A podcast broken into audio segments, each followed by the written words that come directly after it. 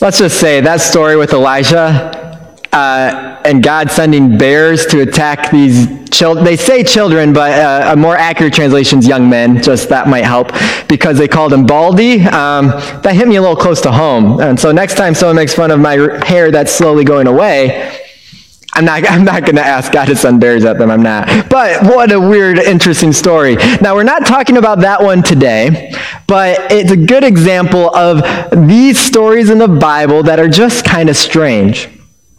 Now, maybe you're like me in that, uh, you know, you grew up, you, you were in Sunday school, and you heard these Bible stories, but then at some point in your life, you started reading the Bible for yourself.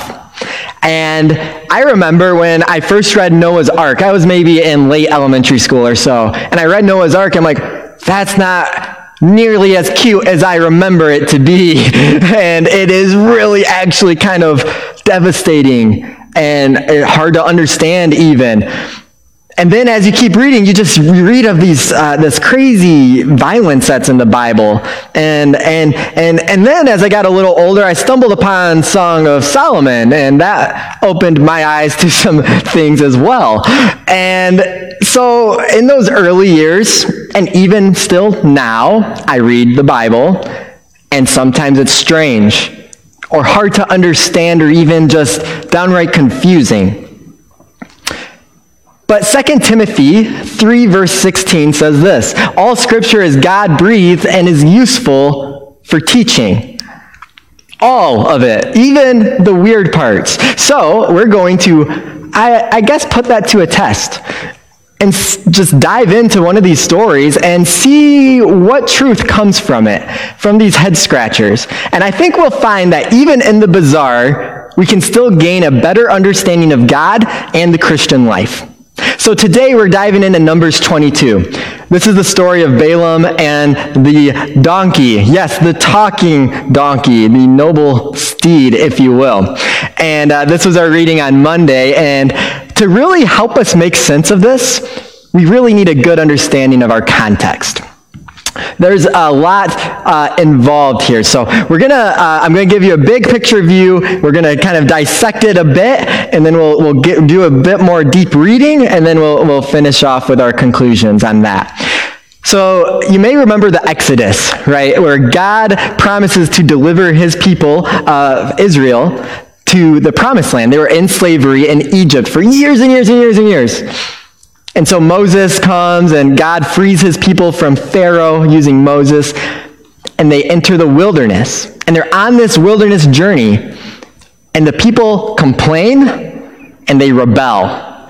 You should read uh, the entire story of, uh, of in the wilderness, how many times they grumble or rebel. It's a lot. In fact, they had seven rebellions during this time. Now, we're reading from the book of Numbers today. And I invite you to even turn to Numbers 22. We're going to really be camped there all day. Uh, not all day. We will only be here about maybe another half hour. Not all day.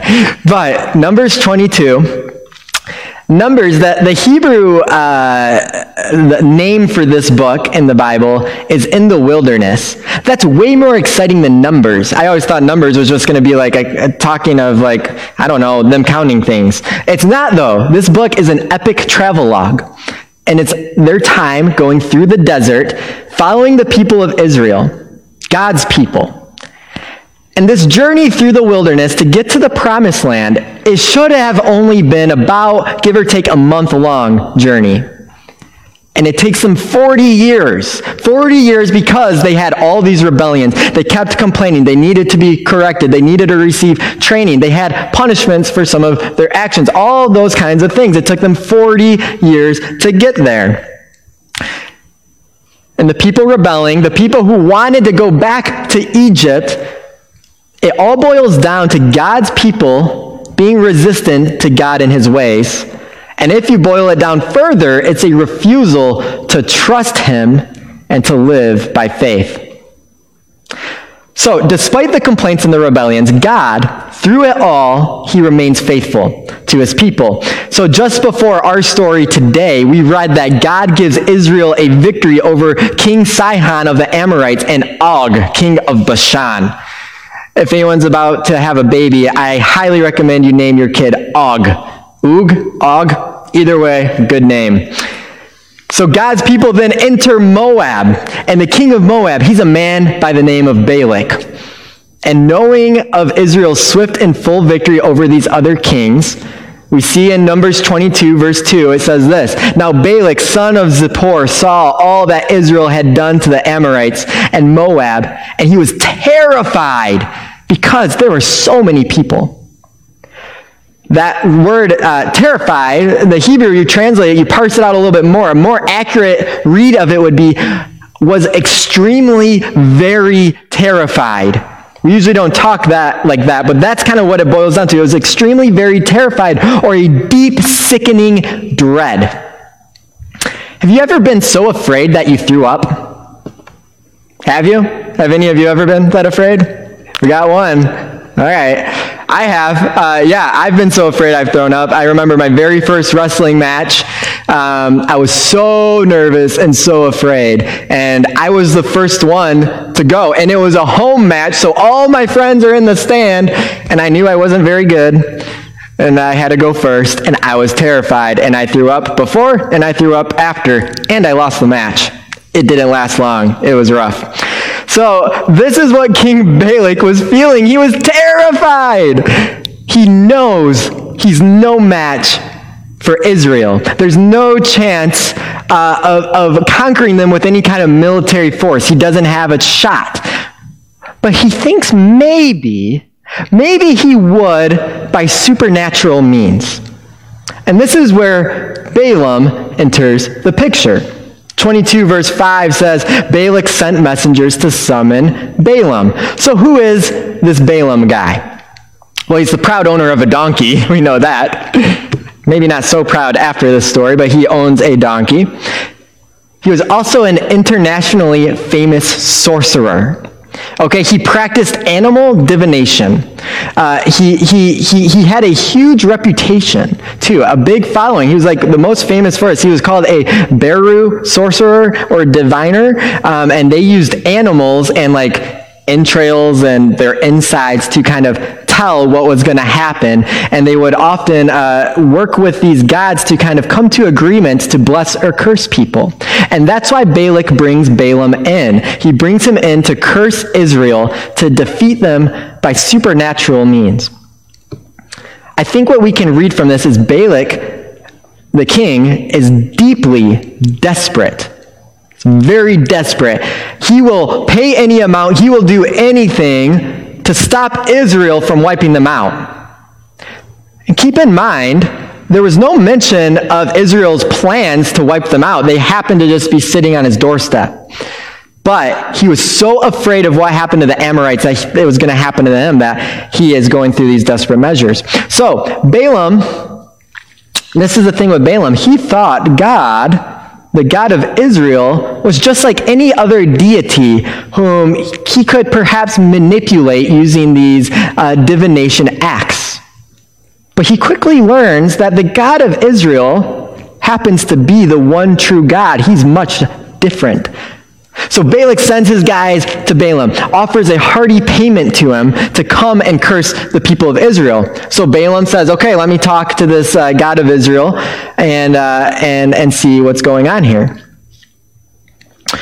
An important thing to note is that Balak, or excuse me, Balaam, he was a pagan. Okay, he knew of the God of Israel, but he did not follow him. He, he, as a sorcerer, he believed he could work with them to curse or bless people. That's why Balak brought him in. But, but he wasn't a follower of him. He wasn't in the line of prophets like we would normally think. And when we first read the story, it's like, wait, this prophet is doing all this weird stuff. But he was actually a pagan, which is kind of interesting to think of how the story unfolds. So he goes to talk to God, and this is what God says in verse 12 Do not go with them you must not put a curse on these people because they are blessed. Balaam tells the messengers, hey, I can't do it. So he sends them back to Balak. But remember, Balak is desperate. So he sends another group to ask again. In verse 15, it says Balak sent other officials, and they were more numerous and more distinguished than the first. Oh, these aren't the scrubs anymore. He's sending the best of the best. He's sending, you know, the good looking ones, the tough looking ones, the important looking ones. And highly likely he sent more money and an increased fee Balaam's way as well. So Balaam says, you know, no matter how much they pay him, he can only do what God tells him to do. But he needs to renegotiate with God first, because God first said no. If you remember, he said no. But he's like, well, let me just see, uh, you know, now that the pot's sweetened, what God may say. And this is where things really start to get interesting. So let's read on and see what happens. Uh, we're going to read from verse, uh, first from verse 20 of chapter 22 of Numbers through 22, and then we'll pause. This is what it says. That night, God came to Balaam and said, Since these men have come to summon you, go with them, but do only what I tell you. And so Balaam got up in the morning, saddled his donkey, and he went with the Moabite officials. But God was very angry when he went, and the angel of the Lord stood in the road and opposed him. Wait, what? Did you catch that? God tells him to go, so he goes, and then God is mad that he goes. What's that about? To help us understand, have you ever dealt with a person who's going to follow his and her will regardless of what you say? Uh, it sounds like they're asking you for permission on something, but they really are not. Here's a scenario to help us understand. Imagine this scene. Husbands, the guys are planning to go to a ball game. But it happens to be on a night where you already had plans established with your wife. So you ask your wife if you can cancel your plans with her and, you know, go to the game instead. But she says, no, these are important plans. They're important to me. I'd like it if we kept these plans. So you go back to your friends and you tell them you can't go. But they're like, oh man, you can't miss this game. It's going to be the best game. We're going to have the most amazing time. You'll regret it for the rest of your life if you don't go. And you're like, yeah, I do really want to go to that game. So you go back to your wife, you ask, hey, can I please go with my friends? You know, they're kind of demanding I go. It sounds like a really good game, uh, and all of that. And what does she say? Well, if your friends are really demanding you to go and you really want to go, that's what you really want to do, then you can go ahead and go with them. Now, is your wife pleased in this scenario? Did she really, uh, is she happy? Did she really give you permission? No, not really. She gave you over to your own will. She let you do what you were bound and determined to do. And this is what's happening with Balaam and the Lord. You see, Balaam is determined to go with these people and to go do this thing, even though the Lord had already plainly said to him to not go with them. But he goes back, and so God says, okay, you can go with them. But God knows what's in the heart. You see, all that Balaam wants is the wealth that Balak is offering. And we can validate this conclusion by how the rest of the scriptures describe Balaam. They describe him as a wicked person. In fact, it's so negative how Balaam is described. It's in such a negative and cruel way. It's, they use similar language to describe Balaam as they describe Judas. So God told him to go, but Balaam had nothing but greed in his heart. He didn't have faith. He wasn't acting on faith, he was acting on greed. And so God is displeased and intends on sending Balaam an important message. So let's read the rest of our passage today, and let's pay attention to some of those wait what moments in this story. So we're going to pick up uh, with verse 22, and we'll go on until verse 35. This is what it says. Balaam was riding on his donkey, and his two servants were with him. When the donkey saw the angel of the Lord standing in the road with a drawn sword in his hand, it turned off the road into a field.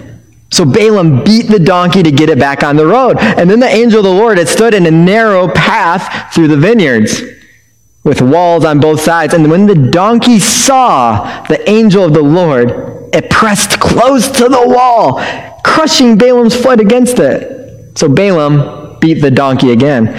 And then the angel of the Lord moved on ahead and stood in a narrow place where there was no room to turn, either to the right or to the left. And when the donkey saw the angel of the Lord, it laid down under Balaam. And he was angry that is, Balaam was angry, and he beat it with a staff. So then the Lord opened the donkey's mouth, and it said to Balaam, What have I done to you to make you beat me these three times? And Balaam answered the donkey, You've made a fool of me. If only I had a sword in my hand, I would kill you right now. And the donkey said to Balaam, Am I not your own donkey? which you have always ridden to this day. Have I been in the habit of doing this to you? Uh, no, said Balaam. And then the Lord opened Balaam's eyes, and he saw the angel of the Lord standing in the road with his sword drawn. So he bowed low and he fell face down. The angel of the Lord asked him, Why have you beaten your donkey three times? I've come here to oppose you because your path is a reckless one before me. The donkey saw me and turned away from me these three times. If it had not turned away, I would certainly have killed you by now, but I would have saved the donkey. Balaam said to the angel of the Lord, I have sinned. I didn't realize you were standing in the road to oppose me. Now, if you are displeased, I'll go back. The angel of the Lord said to Balaam, Go with the men, but speak only what I tell you. So Balaam went with Balak's officials. That might be one of the most humorous uh, accounts in the Bible. And this actually happened. And it's it's a head scratcher for a few reasons there. I mean, first of all, the donkey talks, okay? And that's just that's just funny. And if you don't picture, you know, wondering where Shrek is when you hear of a talking donkey, I don't know where you've been the last 20 years. But I'm I'm reading that and I I had to do my best to not do my Eddie Murphy impression because that just embarrass us all. But the donkey talks, and that's crazy. But it, even more than that, uh, the, the donkey's reasonable. The donkey's very reasonable. It's being kind, it's being courteous. Balaam, though, is not. The, the, the, the donkey talks, and Balaam doesn't even react to the fact his donkey he's ridden forever is now talking for the first time. He's just so mad and so blinded by his anger of this donkey not doing what he's supposed to. He doesn't even blink, like, he, he, nothing. And then the angel, I love when the angel reveals himself to Balaam. He's like, all right, I need to just put a stop to this and show Balaam what's up. So God opens Balaam's eyes, and the first thing the angel says is, why did you beat your donkey three times? That's not even what the angel wants to first address. He has to address the fact that his path is a reckless one. But he first has to deal with the reality like, why are you misbehaving and mistreating your donkey? That's the first thing the angel says. It's, I can just see it's like that disappointed parent, like, ah, why did you do that? You know you shouldn't do that. And then the angel, representing God, says, if your donkey didn't stop you, I surely would have killed you by now. My patience is up, okay? But guess what? That donkey, I would have spared him. I just think that's really funny. I'll, I'll, I'll kill this human because I'm so sick and tired of this wickedness and the greed in you that you can't even see what's going on. But that donkey is more faithful than you, and I will spare the donkey. But we also see God has control here. He opens the donkey's mouth and allows him to speak. And he also opens Balaam's eyes, and he knows what's in Balaam's heart. You see, the angel representing God, he was so displeased with Balaam here, to the point he was ready to kill him. And if you see, he's displeased because his path is a reckless one before him. And then you see Balaam's response. Balaam says, I have sinned. That's a good start acknowledge his wrongdoing. I have sinned. I did not realize you were standing in the road to oppose me. Now, I find it interesting that the donkey had eyes to see the angel, but Balaam didn't. And I wonder why that is. Is it because the path he was on was reckless, so it blinded him to see this? Was God actively preventing him to see it because he needed to be humbled and learn that, hey, your donkey knew this and you didn't, and you're supposed to be like this big wig sorcerer person and you couldn't even see? And then this is where it really is the kicker. Balaam says, Now, if you are displeased, I will go back. Is there any question at this point that God's displeased? Any question at all? I mean, the angel said, I, am ready to strike you down. You're lucky the donkey saved you. And let's have one little uh, talk here. It's very clear he's displeased. But God sends a message because God has a plan, and he's going to see it through regardless of Balaam's uh, kind of plan. He says, again, you have to say what I tell you. You can't do anything else. So if I ask you to bless the people, you have to bless the people. And so we move forward. And this is the incredible thing. Balaam meets with Balak after the story. He, he, he's hopeful Balaam will curse God's people. He reminds him, I can only say what God tells me to. He goes through all these crazy preparations. There's like seven animals to prepare for sacrifice.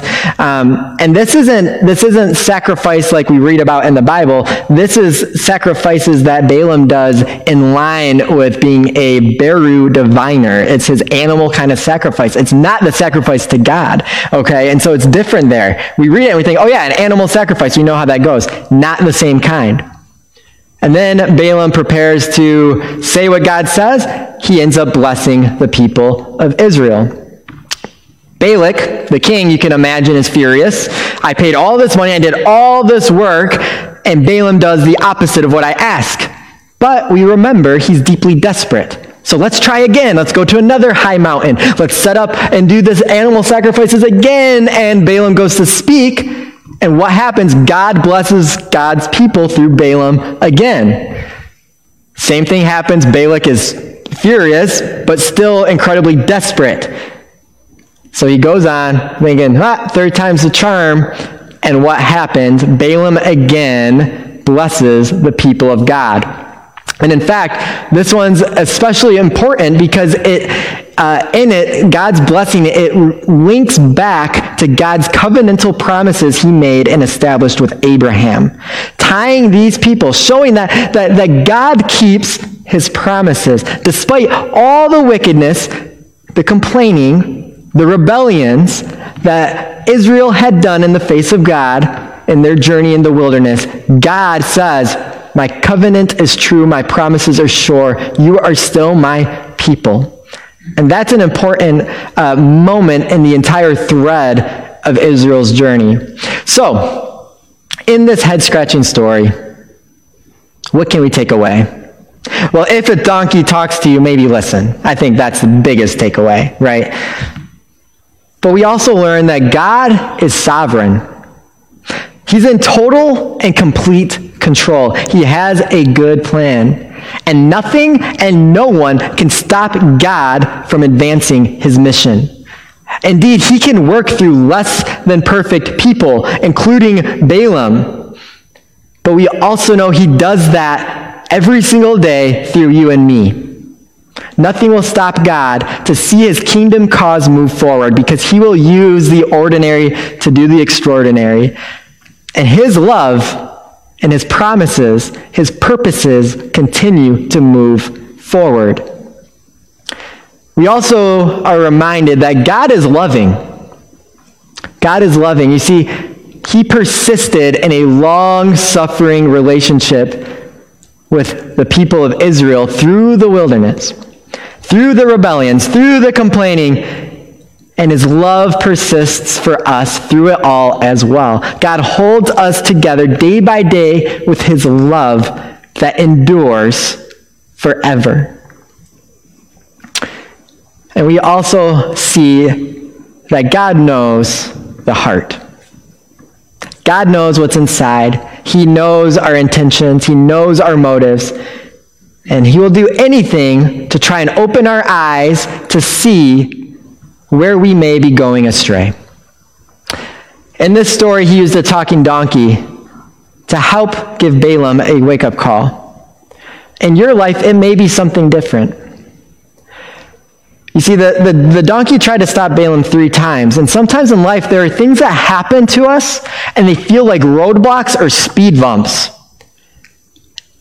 It's possible sometimes that might be God asking you to pause, to reflect, to open your eyes and see what is really going on around you. And no matter what is happening in your life, we are on this path. So I encourage you, I encourage me, and all of us today to draw close to God. To trust in the Lord with all your heart. Lean not on your own understanding, but in all your ways acknowledge Him, and He will make your paths straight. And I think as we come to the conclusion of our message, we can find that even in a story with a talking donkey that seems just silly without anything useful for teaching, that's actually full of God's truth that we needed to be reminded of. So may we take this word and may God bless it as we receive it today. Amen. Will you please pray with me? Heavenly Father, we give you thanks for the amazing ways that you work, for the unique ways that you work. We thank you for your word that shows us that indeed it is all useful for teaching, for equipping, that is God breathed. God, we pray, Lord, that as we walk through this life, if we are on a path that is leading us towards destruction, if there is greed or wickedness in our hearts, we pray that you provide those signs and reveal that to us so that we may return again to the path that you've laid before us. We give you thanks that even in the bizarre and the funny, we can see your love and your goodness, God. It is overwhelming. It is, it does endure forever. Draw us back to you, Lord, because you are so good. You're so good and worthy of all of our praise. We pray all this in the power, authority, and majesty of Jesus' name. Amen.